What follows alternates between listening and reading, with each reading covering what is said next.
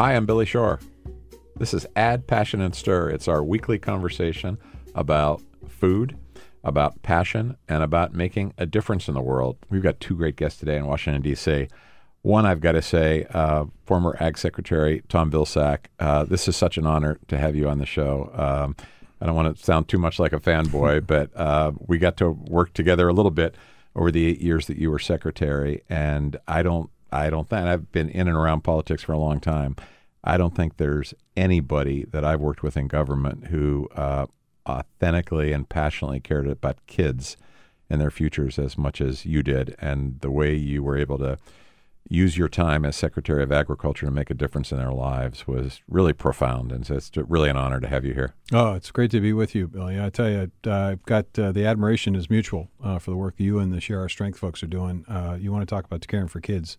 You certainly do that and make sure that they're they're well fed and and the uh, the work that you all did with us on breakfast expansion very very important for kids. Good. Well, we'll get into that. And we've also got uh, Kyle Bailey, who is a chef and a restaurateur who's going to be our neighbor at Share Strength because he's uh, opening up a new restaurant at 15th and L in the building that uh, Fannie Mae uh, built. But um, Kyle was at Birch and Barley, where I'm having dinner tonight with my niece, my sister's daughter, and at Church Key and part of the neighborhood restaurant group. We had Michael Babin on this show uh, a little while ago. Um, and your new restaurant, uh, Kyle, is going to be called, is it Dauphine's? Am I that's saying right. that Dauphine's, right? That's right. Dauphine's. And that's going to be at uh, 15th and L, kind of a New Orleans concept? Yeah, yeah. Good. And and I know you're also uh, very involved. We were just chatting a moment in a, a organization called Dock to Dish, um, and you've been a leader in the community on sustainability issues, particularly as it uh, applies to our fisheries. Yep, we actually started that program. Good. Well, thanks for being with us. Great. Um, Hey, I, I, hope we get a, a, recipe or two from this guy before he before he leaves. You got it, man. Anything you want. Yeah, or, or, maybe when you open up, you invite us back and we have another conversation. Even better idea. That, that would be even better. um, so, uh, Secretary Vilsack, uh, you know, one of the things that one of the first things I heard you talk about, and I'd love our listeners to hear it, is um, I remember when we first met. It was shortly after you'd been sworn in as secretary, and you were kind enough to come speak at a Share Our Strength event. Um, and you talked about what you what you called. I don't know if it was really the, the case, but you called it your your job interview with President-elect Obama. And one of the things that he had asked you to focus on as secretary. I don't know if you remember this conversation, but it really left an impression on me, and uh, maybe you can share that. Well, look, uh, I, I, had not met uh, the president elect prior to that visit, and so I was obviously very nervous. Uh, but he walked in and he wanted really to talk about how we could better uh, provide nourishment and and better protect uh, our children, and an opportunity to make sure that we looked at trying to end childhood hunger in, in his administration. And while we made great strides in that in that uh, in that effort, we didn't quite uh, didn't quite get the job done. Uh, hopefully, over time, uh, with the work of Share Our Strength and other organizations, uh, we will get to a point where every child in America is not only fed but fed well. Uh, and I think what we learned during the eight years I was secretary was that we have challenges on both. It's not just a lot of food insecure families; it's also families that don't necessarily get the most nutritious options uh, for their children. And we're, we're grappling with a, an obesity issue here in the country, and we tried to deal with that uh, because that has long term consequences for the kids and long term consequences for the country. And it was something that I, I personally uh, understood because as I grew up, uh, you know, in, in Pittsburgh, our, our hometown, your hometown and my hometown, um, weight and overweight and the challenges of, of dealing with that were something I had to deal with as a kid. Um, and so we really, really focused on that. And the other issue that he was quite interested in was making sure that we, we did something about rural America, uh, that we that we spent time focusing on um, uh, on how to improve the lives of people that live, work, and raise their families in these small towns, uh, because it's an extraordinarily important place in America and sometimes an overlooked place. Well, um, one of the things that we always talk about on this show, and Kyle, I'm going to ask you this in a moment. People are always curious how our listeners are always curious, uh, and particularly foodies, how people got to be doing what they're they're doing. Um, in your case, uh, Tom, because you and I are both from Pittsburgh, and I think you went to school at St. Philomena's, which was about maybe 150 yards from my house. Um, I remember asking, how does how does a Pittsburgh guy get to be Secretary of Agriculture? Um, I think you said I married the boss's daughter. Well, that's right. That, that was part of it. Look, I, I used to say that uh, that if my parents, uh, unfortunately, they weren't alive when I got to be either governor of Iowa or, or, Secretary of Agriculture, had they been alive and they had learned that their, their son was going to be the Secretary of Agriculture, they would have assumed that the country had gone to hell, uh, to be very candid. Um, look, here's what happened. I, I mean, I married an, a, a young lady from Iowa. We moved out to her small town, and were it not for being involved in a community activity to try to raise uh, resources to, for better and improved athletic facilities for kids in the community, uh, something that people thought was impossible to do. I led that effort, uh, and and were it not for the the murder of a mayor um, uh, in December of 1986, the mayor of, uh, of our small town was killed. And what town was it? Mount Pleasant, Mount Pleasant. Iowa. Uh, killed in a in a, council meeting. At a council meeting, a young person who was upset over a sewer problem came in with a loaded gun and, and shot the mayor and killed him and seriously wounded two council members. And the mayor's father, slain mayor's father, came into my office, had watched me be involved in community activities, volunteering, and assumed that I had the capacity to help lead a community uh, through this difficult time honestly, my wife had told me there were three rules of success in Mount Pleasant. You either had you had to be born in Iowa, you had to be a, a Methodist, and you had to be a Republican. I was born in Pennsylvania. I was a Democrat and a Catholic. Um, so she wished me good luck. Um, but that that job as mayor got me involved in politics, and that led to a state senator and led to a uh, the governorship of Iowa for, for eight years. And I think it was that combination of, of my political background that people assumed I knew a lot about agriculture I learned a great deal while I was Secretary of Agriculture, and and uh, I, I, felt I feel today very very strongly about the people who live, work, and raise their families in rural areas. And Kyle, you know a little bit about agriculture as well. So, some chefs do, some chefs don't, but you made it a, a passion of yours to focus on that. But um, start by telling us how you got to be a chef. I know everyone's talking about the salt line. Uh, I've read about it as uh, an oyster and ale house that is kind of like New England meets Chesapeake Bay. But w- where did your path begin? Uh, I was a I was a dishwasher in 1994 at a restaurant. Uh, in, obviously, a restaurant. At a, yeah, at a restaurant in, in, Pennsylvania, in Southeast Pennsylvania. And I loved the grind of it. I loved the. Uh, you know, I, I, never wanted to sit at a desk. I never wanted to just hang out uh, in a in a school for your hands on. Yeah, moving around, sweating it out. I thought that was really cool. And were you born in Pennsylvania? Yes. Okay. Yeah. Uh, eventually went to culinary school when I was 18, uh, Culinary Institute of America, and really learned uh, the ins and outs of uh, food and what what food is and what it's even about. And back then it was a little bit different. It was more uh, it was more of a pirate ship mentality. It was that thing, but that's what I, that's what drew me to it. You know, it was like when you say pirate ship mentality. Yeah, pirate, what, you like? Your chef was your captain and okay. batting down the hatches. You know, it's like uh-huh. and, and, trouble's coming. It was really I love that. I thought it was really cool. Fighting through a service all night long. Was, I thought it was really cool. Moved all over uh, Miami, the Bahamas. Got a great foot in New York at a restaurant called Cru under Chef Shea Gallante. Um, amazing chef. Uh, went on to work at uh, Blue Hill at Stone Barns. Dan Barber. Yep. Yep. Uh, Who you? I'm sure you know Tom. Mm-hmm. Yep. Who? Amazing visionary chef Dan Barber, and uh, I was lucky enough to, to land that job. Went on to become a chef at a restaurant called Allen and Delancey in the Lower East Side, one Michelin star. 2008, got a call from uh, Michael Babin. Uh, would you want to come down to DC and open a uh, this restaurant? And uh, you know, packed up the wife, uh, who was a pastry chef. She owns Buttercream Bake Shop. And moved to Birch and Barley, and, and, the rest is history. I think. You know, I'll tell you, it, it, if you think about how hard it is to be a chef, I mean, you, the captain of that ship, I just think about trying to put a meal on at a house just for like myself and my wife, and making sure that everything's cooked at the right time and cooked in the right temperature and is hot when it's served. I can't imagine doing it for hundreds and hundreds of people night after night after it's night. It's kind of a miracle that it works, isn't it? Yeah. I mean, really, the craziest thing is like you're not the one cooking. You have you have a, a, a staff of you know however many people you have. You have to direct them to cook, and like it is difficult. It's a lot of fun though. And tell us about the, um, the the salt line in terms of when people go there. What are you trying to have them experience? What are you trying to have them leave with? What type of feeling? Sure, we um, we try to evoke this um, a feeling of um, of a New England uh, kind of place, but uh, through the Mid Atlantic, through the Chesapeake, with the with with um, seafood that's as local as possible. You know, there, there's um, amazing oyster selection, great seafood. We do have excellent meats as well. I've, i had a, a, a, big meat background at Birch and Barley, and before that, and we were voted the number one ham, you know best hamburger in DC for uh, the year that we opened. And one of the things you're uh, kind of known for, I think, is uh, what's called whole animal butchery, right? What's that? What's that mean, and wh- uh, how does it manifest itself in your restaurants? Uh, so whole And animal. do, do we want to hear? Do Yeah, we really yeah, want to know? No, you do. It's it's really cool. Okay. Uh, so whole animal is complete utilization of the product, um, and it's not just animal. It's you know it's you know it's meat, it's fish, it's vegetables, it's it's uh, everything. Right. The idea that you don't leave anything left. You have to be a little uh, creative with what uh, you you end up getting out of the out of the, the the pig or the beef or the fish.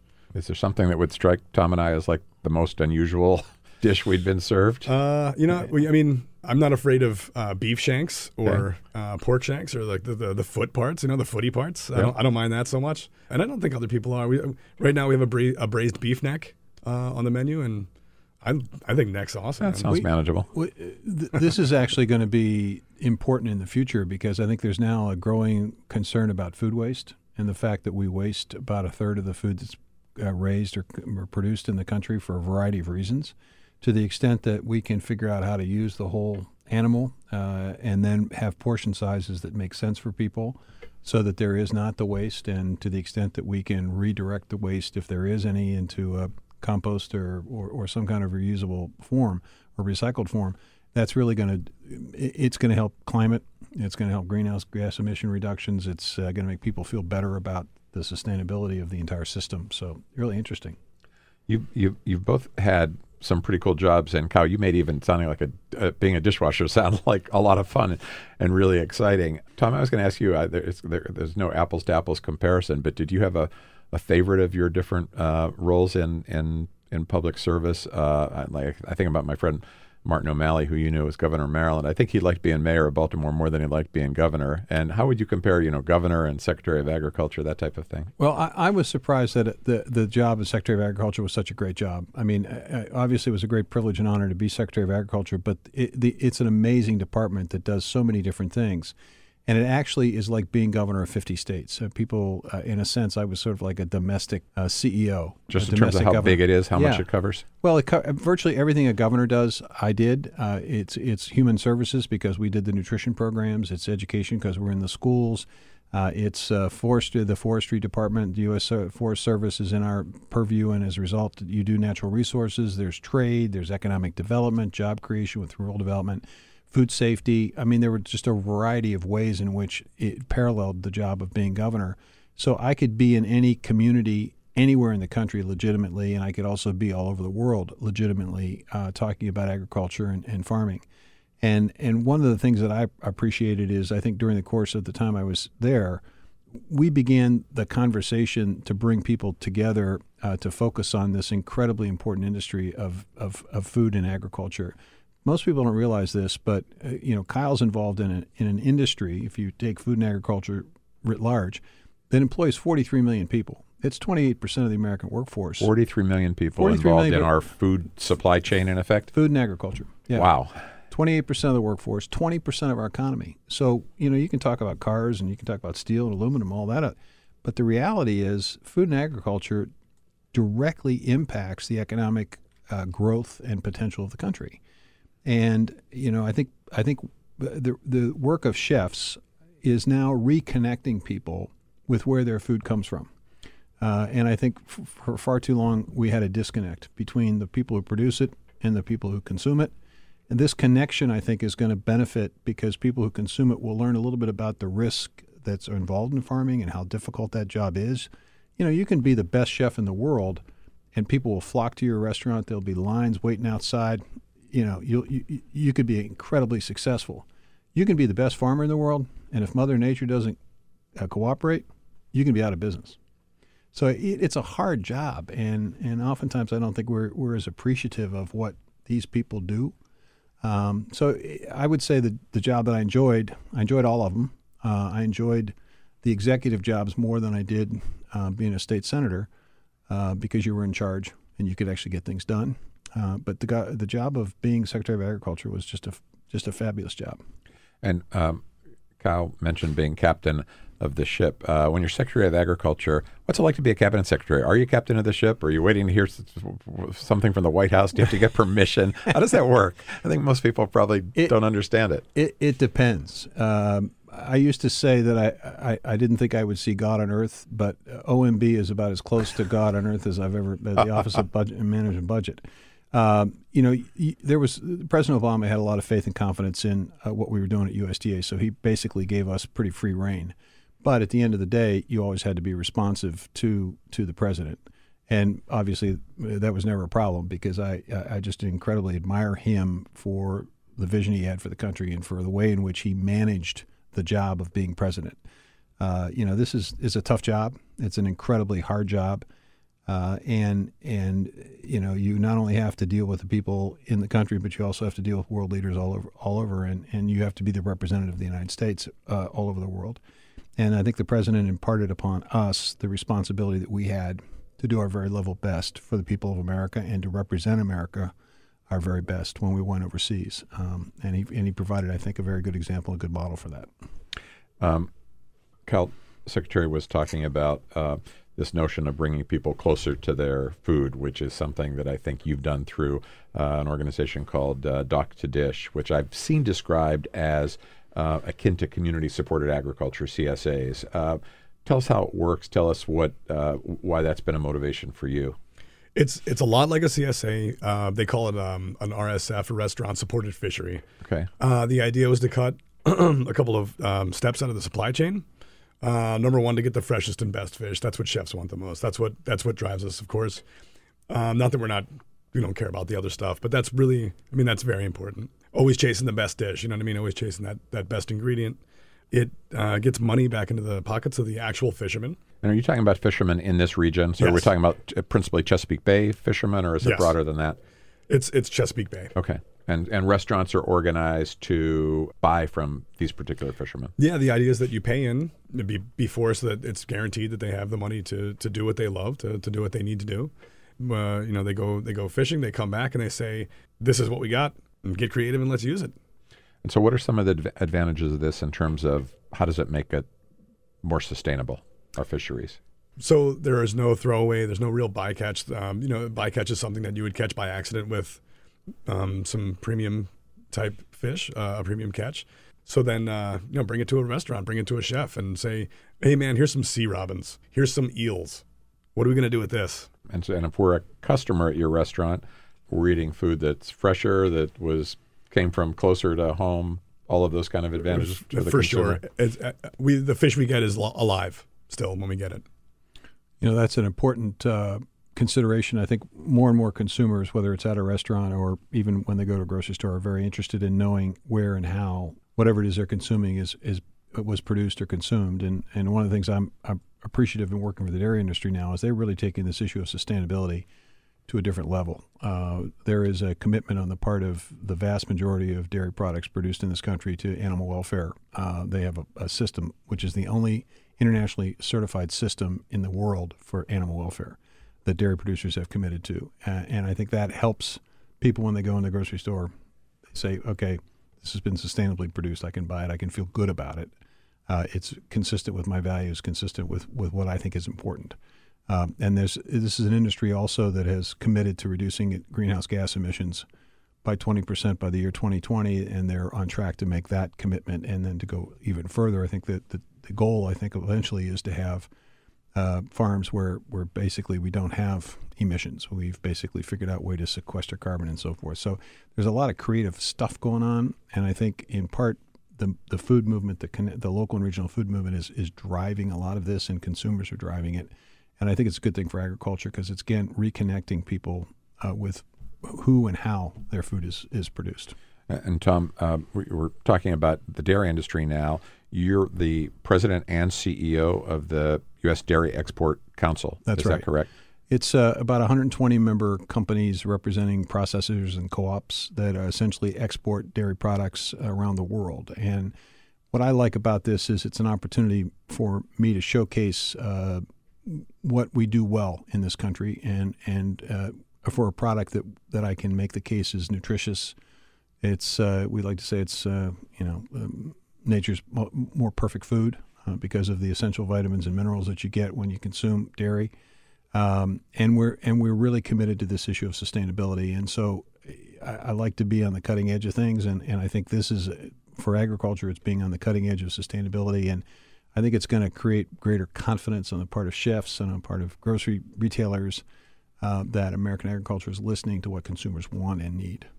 Tom, when you were Secretary of Agriculture, uh, as we were talking earlier about childhood hunger, which is the focus for Share Our Strength and our No Kid Hungry campaign, uh, during your tenure, uh, more than 3 million kids were added to the school breakfast program, the greatest increase, I think, since the beginning of the program. And a lot of that had to do with um, ways in which you helped and encouraged the department to facilitate this. And I think the bully pulpit that you used, frankly, with governors around the country who have some role in, in executing this. When you're going back to being secretary, when you have so many demands on you, you're responsible, as you were talking about, forestry and you know so many other issues. How did how did you personally prioritize? And um, you talked about we you know we didn't get the job all the way done. What were you trying to accomplish, and what do you think we have left to do?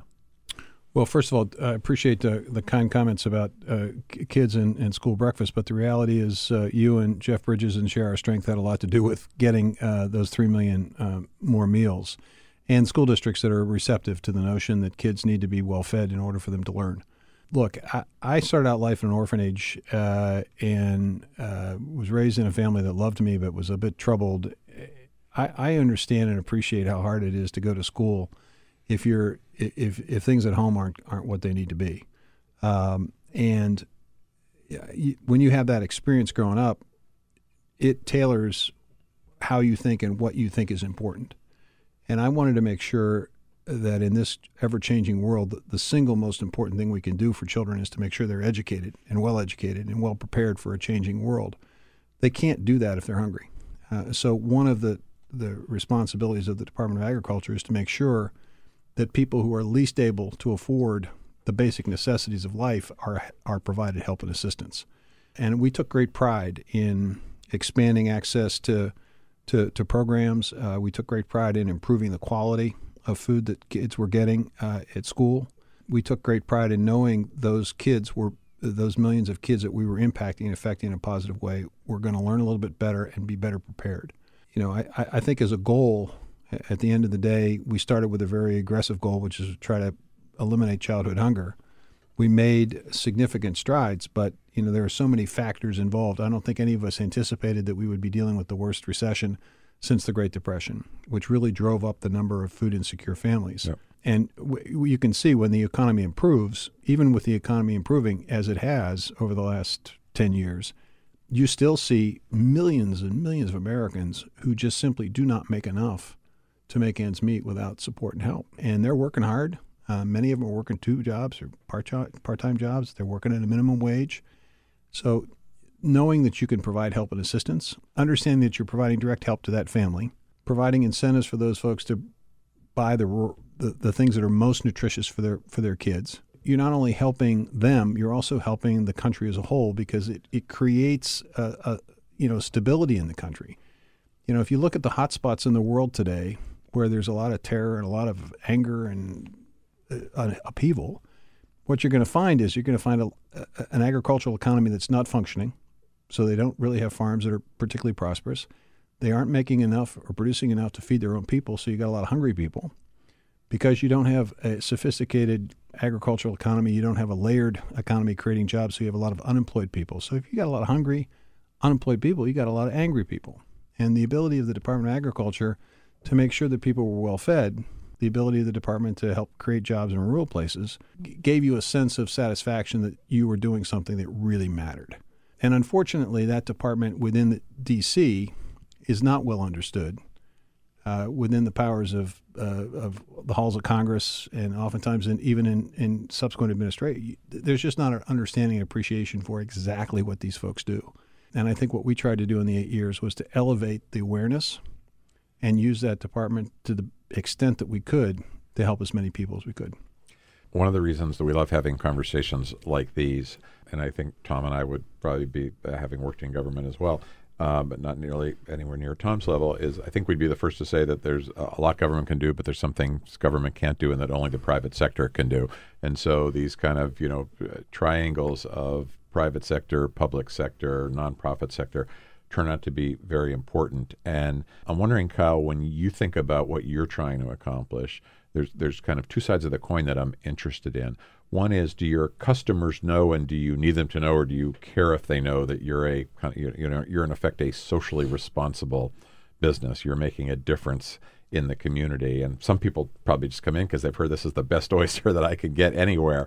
Um, but are you are, are you also trying to educate them, and, and is that important to you? Well, let me say uh, first that I'm fully on board with everything you just said. You're, you're totally right. I think you totally nailed it. So, um, what we're seeing now for sure is a, uh, a much more savvy diner. People are uh, much smarter about food and they care about food much, much more. You, you see Whole Foods, you see all these um, uh, organic grocery stores popping up. You know, we're not trying to hit people over the head with what we're doing, but, we, you know, the information is available. We're a part of the, the Surfrider Foundation, the uh, Monterey Bay uh, Aquarium program, the James Beard Smart Smart Catch program. Those are all tied in with what you're doing. Yes. Okay. Yes, and that's uh, preservation of the oceans, and that's um, you know local sustainable uh, seafood, and and people do care. People do want to to know this stuff. You, you know, there, there's also an important uh, an important role that that uh, restaurants like uh, the one that Kyle's involved in do for the rural places. There is this division and divide, and has been for a while, between big and small producers. And there's, I think, a belief that the small producer or the small fisher uh, fisherman uh, business doesn't have the ability to compete fairly and effectively, and and there is some truth to that because markets basically reward size and efficiency and technology and so forth. What these restaurants that are focused on sustainable practices, local and regionally produced products, what they are doing is they're creating an alternative market opportunity for the small individual independent producer so that they have a chance to dictate their price to be able to negotiate if you will a price that allows them to stay in business so to a certain extent these folks are not only uh, providing you fresh sustainably produced wonderfully cooked food they're also providing uh, a degree of stability and connection that is keeping the fabric of rural places hmm. alive and allowing there to, to be diversity within agriculture and aquaculture, that it's not just one size fits all, it's not just one way of producing things. It's diversity and diversity of size, diversity of method, diversity of, of approach. And I think that's just really important to continue to, to be supportive of because, again, rural America is an incredibly important place. And a lot of people don't realize this, but a substantial percentage of our military comes from these small towns. And if they can't economically survive and and kids and grandkids keep moving away from these small towns, eventually you're going to have a hard time filling the, that that military. I mean, they're protecting us. It might be 15% of America's population, but it could be 30% of America's military.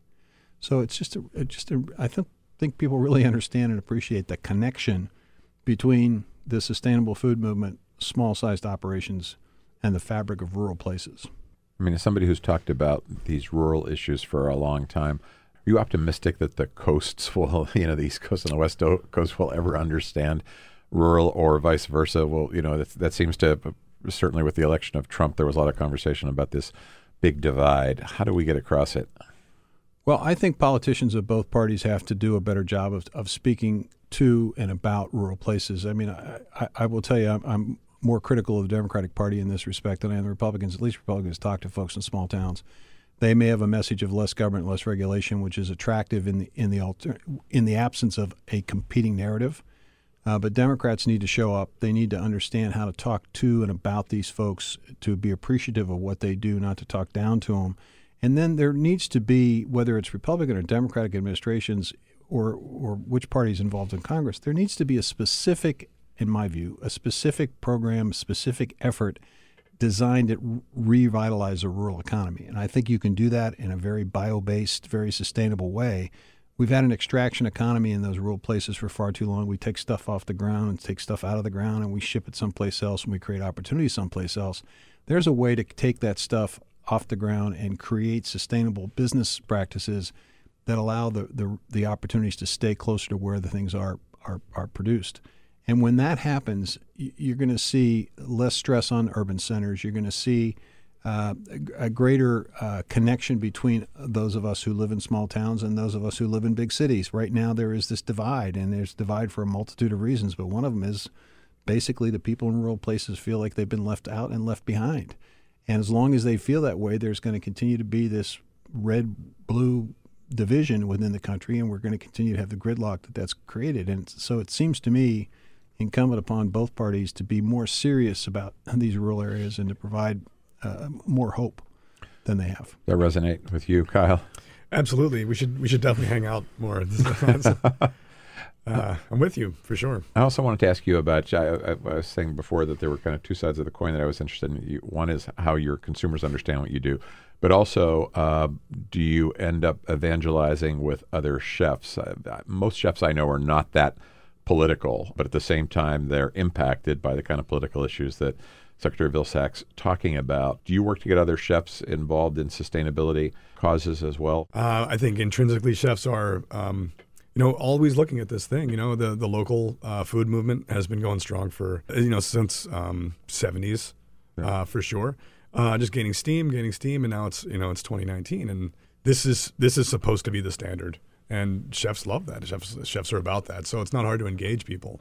You know, we try to bring people into the program as much as we can. It's we're sometimes limited. It's I know as you know, it's it's very hard to get things like this off the, off the ground. And we're at a time where people are so food obsessed, right? It's just like it's become chefs have become celebrities in our culture, and so there's an opportunity there on a platform, I think. And you know, we've seen that, Tom, in a lot of the events we've done with Share Our Strength, where chefs are, you know, kind of at the center of it. Well, you know, this, Kyle's story is an interesting one. Starts out as a dishwasher. Now, you know, uh, uh, that's a fairly base level job. I, I, did that going through college, so I kind of understand what that means. I, in fact, I'm still doing it in my home. Uh, but uh, there's also the role that chefs and restaurants are playing in the immigration debate because a lot of the workforce that is responsible for cleaning the tables and doing the dishes uh, aren't people growing up in privileged uh, homes. They, they're coming to this country with the hope and a dream and aspiration of working hard, playing by the rules, and eventually they or them or their children and grandchildren will have a better life. So I think it's again. I don't. I, I, the connections that you, you go into a restaurant, you just think, well, I'm going in there get a get a good meal.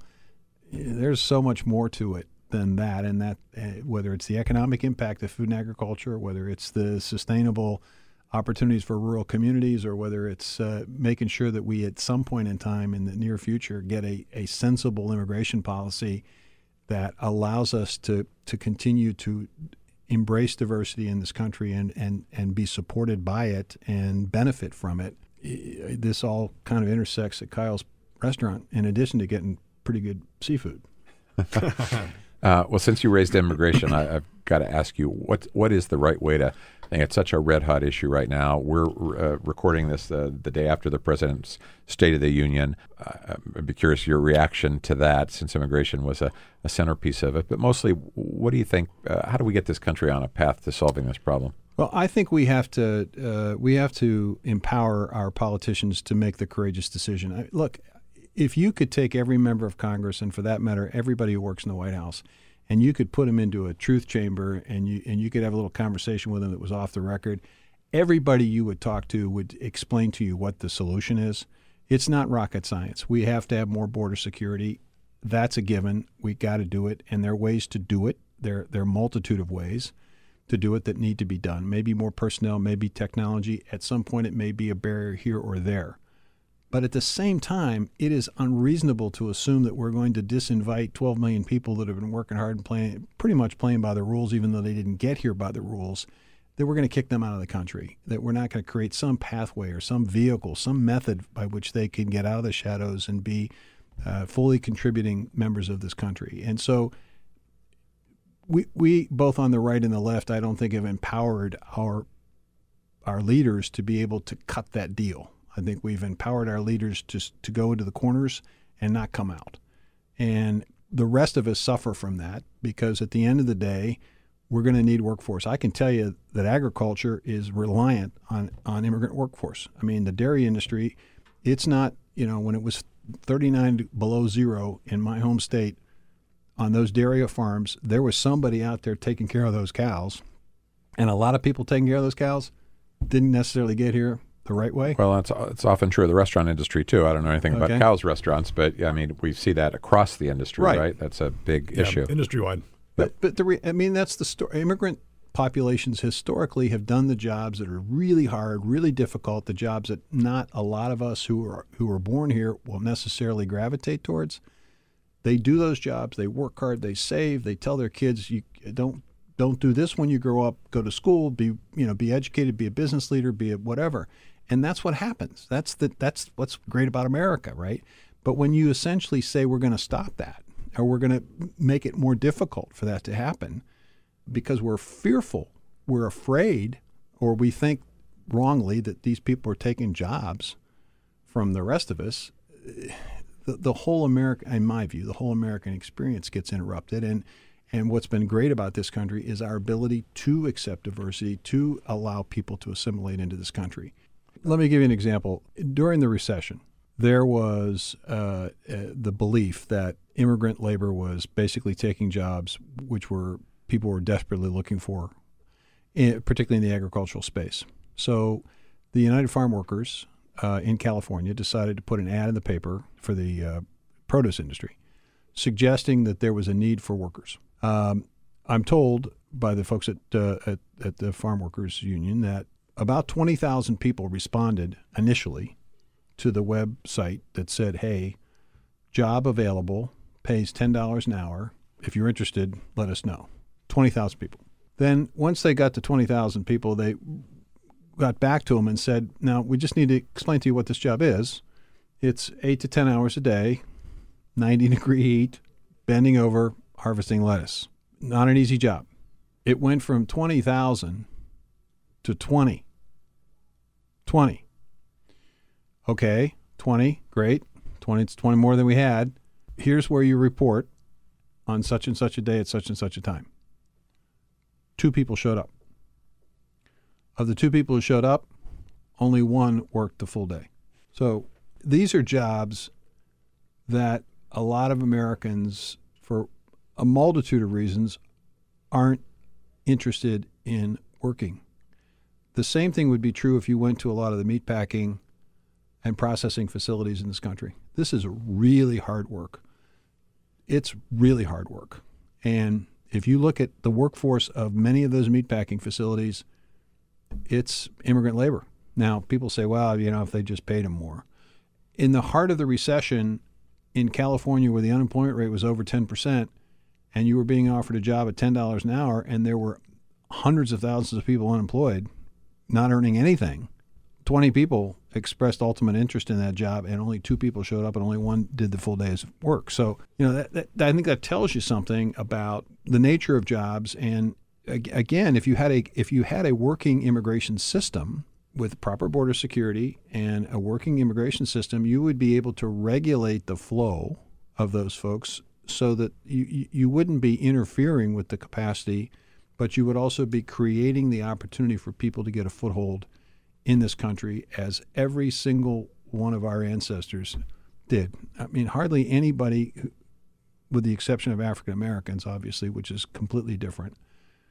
But you know, the Irish and the German. I mean, they came over here and they did the jobs that nobody wanted, and they, you know, they were ridiculed and they were isolated for many, many. But but eventually, over time, they became an integral part of the country and and and and a part uh, the fabric and the history of the country. So.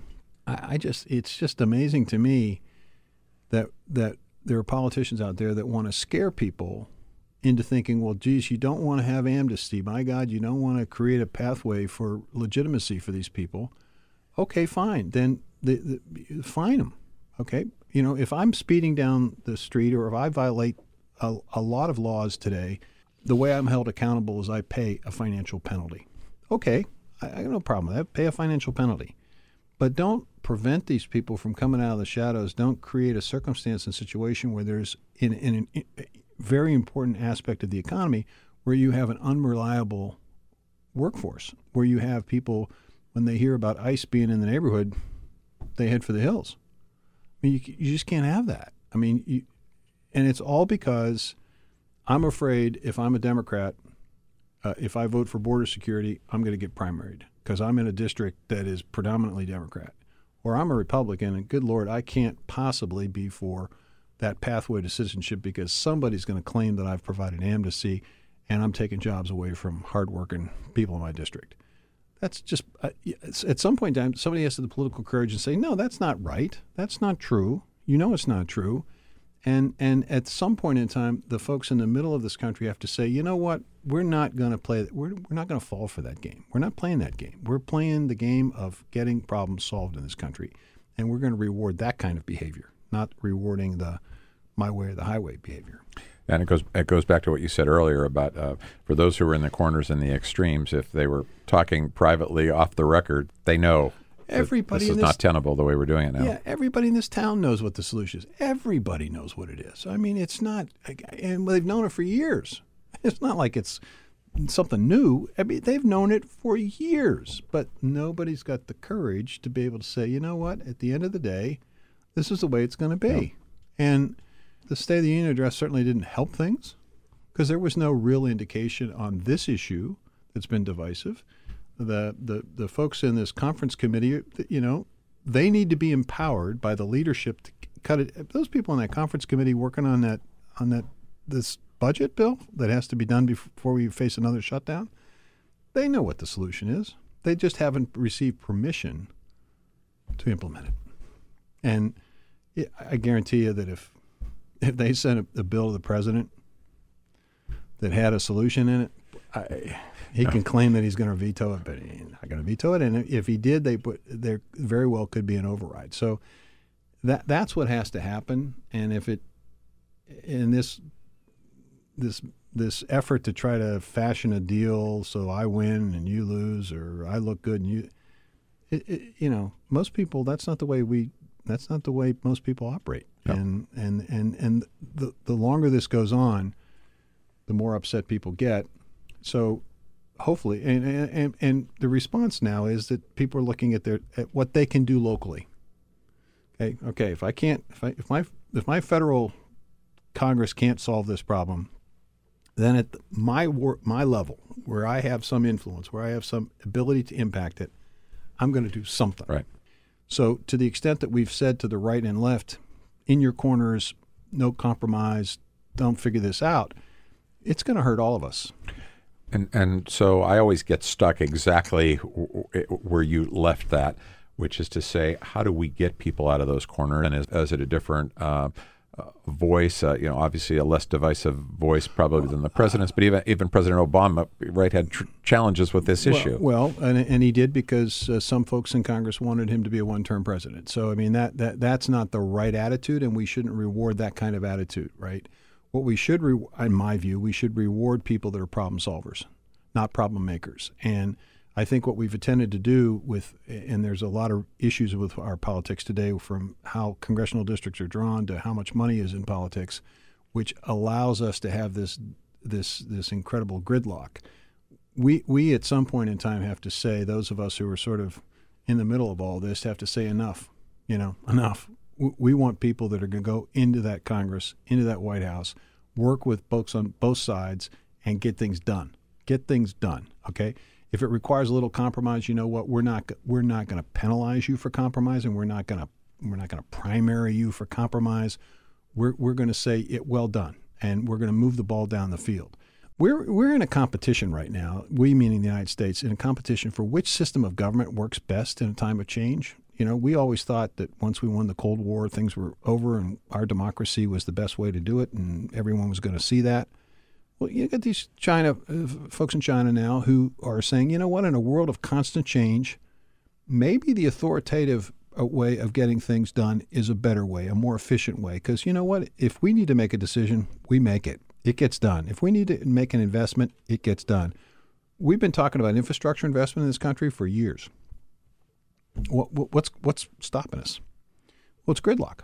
So the Chinese are now saying in many countries around the world you got a choice between this democracy that's a little messy and it's slow and it's you know doesn't make a decision, or our system, which is uh, pretty efficient.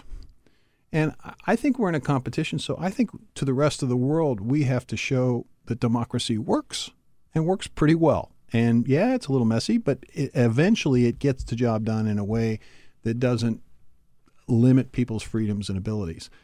But right now, the the message to the rest of the world with shutdowns and you know fights over this and that is that maybe maybe it doesn't work very well in the 21st century. And I think that's a very dangerous position for our country to put to, for our leaders to put us in. I would agree with that for sure. And and it feels like part of I guess what's implicit in some of what you were saying is the need to just restore basic civility. I mean, you have a reputation um, almost unique, Tom, as being somebody in politics who was just always a civil person, a gentleman, uh, motivated by trying to do the right thing, putting the interests, the larger interests of kind of the community ahead of your own personal interests. How do how do we restore that type of civility so that all of us feel it. Somebody sitting at a, at a restaurant would feel like, ah, there's a there's a change in tone here, a change in climate. I think we encourage those people running for office uh, that that we're gonna we're gonna acknowledge, and we're we're not necessarily to penalize you for being that way. And I think, unfortunately, in the politics of today, uh, there's the, the, message is being sent that if you're that way, uh, you, you, know, you're to get primaried or you're to get this or that. I think we basically have to say this is, you know, frankly, we need people who are problem solvers, and that's what that's what we're going to vote for. We're going to vote for people who are problem solvers, not problem makers, and we've had too much of that for far too long. Well, I've got one more question for you, Tom, and then one tough question for for both of you. My question for you, Tom, goes back to the work that we're doing at uh, at Share Strength and with the No Kid Hungry campaign. I talked about the progress we've made on childhood hunger. We didn't get all the way to the finish line, but we've come a long, long way. And frankly, the 100 straight months of job growth, which started, as you know, under the Obama presidency, which doesn't get mentioned much anymore, uh, has had a big impact on that as well.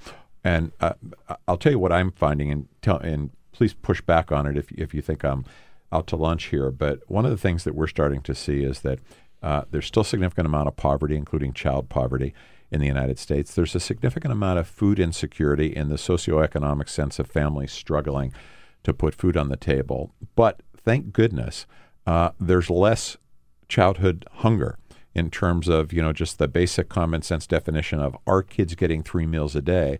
One of the things that Census Bureau and USDA data uh, is is showing now is that um, not that many families are presenting as no, our kids are unfortunately our kids are skipping meal. That's not happening as much, and so one of the questions I think that's incumbent on us, and again, feel feel free to, to, to challenge the premise of it, but at least at Share Our Strength, we're starting to think about how do we not just feed kids, how do we prevent families from being in the situation where their kids are hungry in the first place? I always say that, you know, nobody's against feeding a hungry child, but not everybody is in favor of doing the things you need to do to support the family. That's where the politics start to break down. How should we think about that? Well, I, I, I think it's you're absolutely right. I think it it has to be. We are treating a symptom, and we're not treating the holistic uh, challenge that, that, the family has. And I think we have to, as as nonprofits, as government, uh, and as the private sector, needs to come together and, and, really focus on the holistic, on the family welfare, on the family well being.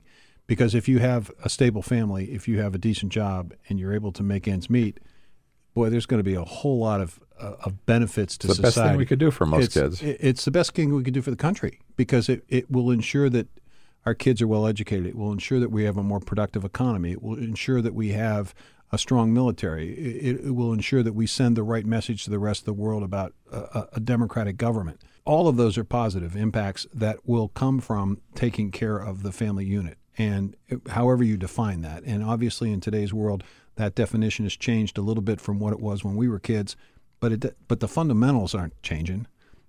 Parents care about their kids, and we, we ought to be there to assist them, not to not to take over their job, not to hold them not accountable or responsible. They have they have to have skin in the game. But if they're willing to work hard and play by the rules as they work up the economic ladder, we ought to be there to make sure that at the end of the day, if they've worked hard and played by the rules, that they get the kind of support that allows their kids to feel that they live in a loving, stable, and secure family. And I will tell you that it will pay for itself if we do that. And completely agree with you.